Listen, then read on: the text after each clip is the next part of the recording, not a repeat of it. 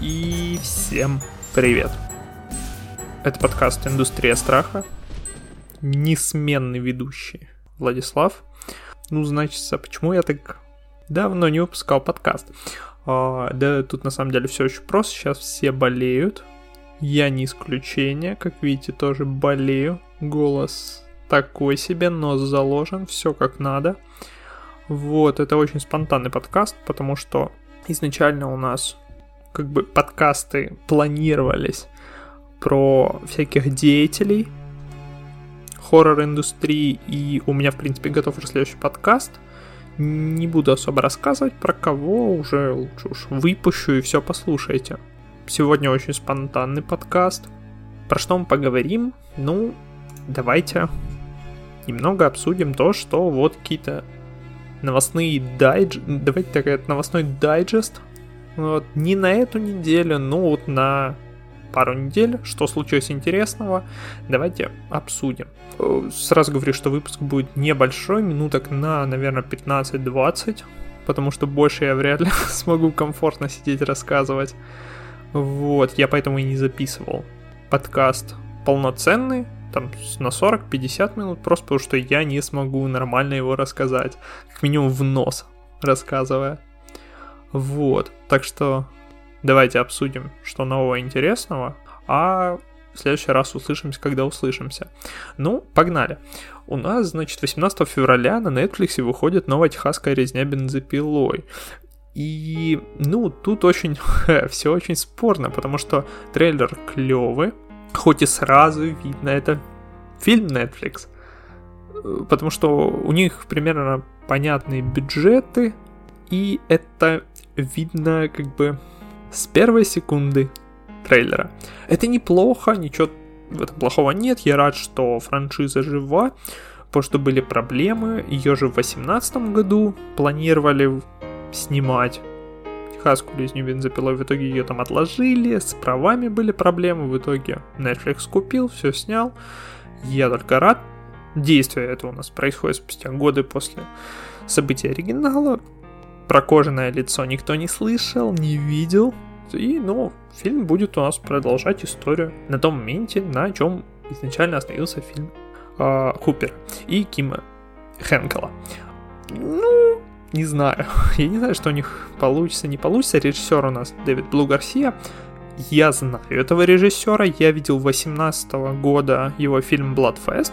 Он очень был неплохой, его плохо оценили критики, но при этом зрителям он понравился, и вроде как у него даже все нормально было по э, кассе. Ну, тут я могу ошибаться. Вот. Bloodfest был классный, он такой фильм для любителей хоррора, там всякие... Это был комедийный хоррор, но классно. Вот. А, я надеюсь, что техасская резня бензопилой будет не с вайбами Bloodfest. Потому что, ну, это... Для этой франшизы это абсолютно не подходит. Сюжет надо, не надо, но Давайте я так вкратце расскажу. Значит, Мелоди, ее младшая сестра Лила и их друзья Данте и Рут приезжают в отдаленный город Харлоу, штат Техас, чтобы вдохнуть новую жизнь в этот город-призрак. Но их мечта вскоре превращается в кошмар наяву, когда они случайно разрушают дом кожаного лица, сумасшедшего серийного убийцы, чье пропитанное кровью наследие продолжает преследовать жителей этих мест, включая Салли Хердости, которая стала единственной выжившей в устроенной им печально известной резне 1973 года. Ну, как видите, это прям вообще прямое продолжение. Я рад, что они не стали очередной перезапуск делать. Хотя прошлые фильмы франшизы мне понравились, только я знаю, что многим они очень не понравились. Но, короче, ждем. 18 февраля все посмотрим на Netflix, обсудим обязательно. Я даже не знаю, может какой-то сделаю, опять же, спешл подкаста, вот минут на 10-15, где я кратко расскажу впечатление. Посмотрим, ничего не обещаю. Поехали дальше. Что у нас из интересного? О, не так давно вышел новый Крик. И я вам скажу, во-первых, если вы не ходили, но вы смотрели прошлые части, и даже если они вам не понравились, то почему они вам не, не понравились? Идите, идите в кино. Э, нет, ну, на самом деле, все мы понимаем, что, во-первых, сейчас ковидная обстановка не самая подобающая для кинотеатров, но если есть возможность, сходите. Я думаю, вам понравится. Если нет, ну, ничего страшного, посмотрите дома, ну, но... А, это пятая часть Крика. Чем же так крут Крик? Крик — это мета-ирония. Там высмеиваются слэшеры, их примечательные черты, и высмеш... Высме... Я неправильно высмеш... Высмеивается очень круто. Высмеивается очень круто. Все эти шаблоны выпячиваются вперед, кто первый должен умереть, как персонажи должны и должны делать. Это классно, это интересно. Вот, тут пошли еще дальше, тут бесконечные шутки про мягкий перезапуск. Это классно, это классно. Тут есть, конечно же, вечная Сидни Прескотт, которая пережила страшные события в небольшом городке Вудсборо. Все как надо, все как завещал великий Уэс Крейвен.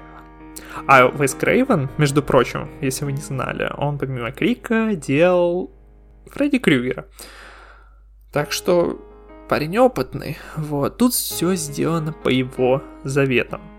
Многие волновались, будет ли также это круто или нет, но последний фильм, он, если я не ошибаюсь, четвертая часть была в году 2015. Прошло уже 10 лет, да? Ну, ладно, не 10, но достаточно много. Вот. Режиссер, который взялся за новый крик. И даже не режиссер, режиссеры. Это Мэтью Беттинелли и Тайлер Джилет.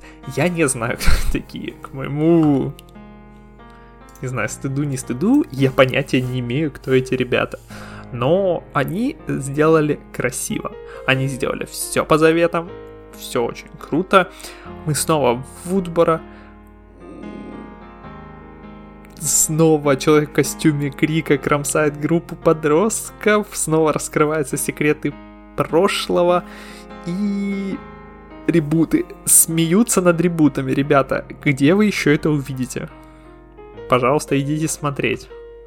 Такой иронии вы еще не видели. Так что, пожалуйста, посмотрите. Вот. Так что да, я доволен. Мне все очень понравилось. Крик хорошо собрал, все классно, все супер. Поехали дальше. Еще одна новость, это, наверное, тоже одна из самых крупных новостей. А, это то, что по мотивам романа Стивена Кинга Билли Саммер снимут мини-сериал. Вот, экранизацией займется студия Bad Robot, про которую вы, скорее всего, не знаете. А если знаете, то только потому, что там глава Джей Джей Абрамс. Э, давайте я вкратце расскажу, вы точно ну, ладно, нет, точно это я загнул, но вы, скорее всего, не знаете про Билли Саммерс, потому что, блин, эта книга должна была выйти сначала осенью, потом в начале зимы на русском языке. Теперь вот в марте. Выйдет или нет, я не знаю, но я уже прочитал. Вы думаете, я знаю это хорошо английский? Нет, любительские переводы. Их уже как минимум три есть в интернете. Если поищите, я вам, конечно, не буду давать на них ссылки. Покупайте официальную книгу, поддержите. Я не знаю, Аст, наверное, издает. Ну, скорее всего. Поддержите, покупайте. Классно. Про что роман? Роман о последнем задании наемного убийцы. У нас там есть бывший снайпер, становится наемным убийцей, устраняет только плохишей. Привет, Ричард и миротворец. Но ну нет, тут все немножко по-другому. Тут, ну, вы узнаете сами, почему он устраняет только плохишей. И как он вообще докатился до такой жизни. Но он решает уйти на покой и берет последний заказ. Ну, клише на клише, ничего страшного, все классно. Все классно сделано. И там новая цель Билли, Билли Саммерса, это мелкий мошенник. И чтобы его прикончить, он переезжает в маленький южный провинциальный город. Ну, в общем-то, это дефолтный Стивен Кинг. Ну, вы же не ожидали ничего нового, правильно? Да, это Стивен Кинг, он точно такой же, как и в прошлом его романе позже, про парнишку, который общался с духами. И еще обернемся назад, это роман «Институт», да? Вот очень похожий дух этих романов. То есть злободневные темы, а, ну, в основном Америки, да, потому что Кинг-то где живет, про то и пишет, чем он сам. Чем он сам живет, про то и пишет. Ну, это прикольно, у него очень хорошо получается. Так вот, о, значит, этому Билли Саберсу, он ему нужно, чтобы подобраться к этому воришке, работать под прикрытием. И он вливается в жизнь местного населения. Он одновременно, получается, рассказывает про себя, как про персонажа. Он описывает жестокую юность, трагедии войны. Вот. И его история, которую он нам рассказывает, начинает вклиниваться в основную сюжетную линию, где он уже должен, как бы, мелкого мошенника убить. И вот тут очень интересно получается, потому что основная тема его произведения это у каждого из нас есть моральный кодекс свой, то, насколько каждый может его приступить, когда ему надо, по тем или иным причинам. Ой, слышите, я уже вообще в нос говорю, так что давайте я вам по-быстрому закончу, что э, я не знаю, какая получится экранизация. Ну, Bad Robots уже экранизировали три произведения Кинга. Я подробно про это, про вот свое мнение про эту экранизацию я в группе ВКонтакте написал. Я ссылочку в описании подкаста закину. Интересно будет почитать. Я прям развернуто расписал каждую экранизацию этой студии Джей Амбрамса. И, э, ну, как бы, прочитав небольшую рецензию на каждую экранизацию, я думаю, вы сами сможете сделать какой-то вывод, что от нее ждать. Если совсем кратко, тут такое произведение, что, будем честны, если они налажают во всем, все равно получится интересный сериал. Ну, вот так получилось. Ну, это Кинг. Это Кинг, тут есть произведения, которые его плохо экранизировали, есть какой-нибудь чужой или чужак, я не помню, как правильно он называется, который экранизировали в миллион раз хуже книги, а в итоге он все равно получился нормальным. Вот тут та же ситуация. Книга великолепная, как только она выйдет, я и сам обязательно в официальном переводе прочитаю, и вам советую. Но произведение это экранизировать легко. И если бы какая-то большая студия взялась, я бы 100% гарантировал, что это будет успех. Тут, я не знаю, денег будет мало, нужно будет выкручиваться, посмотрим. Опять же, хотите развернутое мнение, добро пожаловать в группу ВКонтакте, я ссылку на пост, где я все подробно расписал, закину в подкасте. Это все, наверное, интересные новости. И хорошо, потому что я уже говорить не могу, я уже сижу офигеваю. А, но, но, я еще хотел вам посоветовать несколько произведений, которые можно посмотреть неочевидные произведения, которые вам могут понравиться. Они есть на кинопоиске, мы знаем, что подписка есть почти у всех на планете. Первое произведение это «Заклинание Джина», прекрасный хоррор-камерный хоррор-триллер про немого парня, который заключает договор с Джином. Все мы знаем, жди беды, интересное произведение, очевидное произведение, очень красивое. Мы видим, как за маленький бюджет можно клево обыграть камерную хоррорную историю. Всем советую, возможно, вам понравится. Второе произведение это «Проклятый дом». Ну, не произведение, это кинофильм. Второе это «Проклятый дом». Тут уже интереснее немножечко, это авторское кино. Опять же, очень малобюджетное, это все мы видим. А, но при этом тут очень хорошие есть посылы и идеи, хотя сюжет просто как пробка. Есть сын с отцом, они работают людьми, которые восстанавливают дома. Они приезжают в дом, в котором, по поверьям жителей, жила ведьма. И чем сильнее они восстанавливают дом, тем все больше силы она приобретает. Завязка интересная, по-моему, интересно.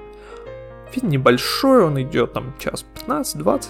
Я очень советую, он смотрится на одном дыхании. Интересно, опять же, это очевидные... Это очевидные линии, очевидные приемы, клише, но при этом все подано очень, знаете, лампово. Это хороший хоррорный вечерок. Не ожидайте ничего больше. И, возможно, он вас приятно удивит. Вот такие два неочевидных фильма и еще я хотел сказать про сериал «Чайки», про который, опять же, вы его, наверное, пропустили. А он, сюрприз-сюрприз, есть на кинопоиске. Он очень спорный.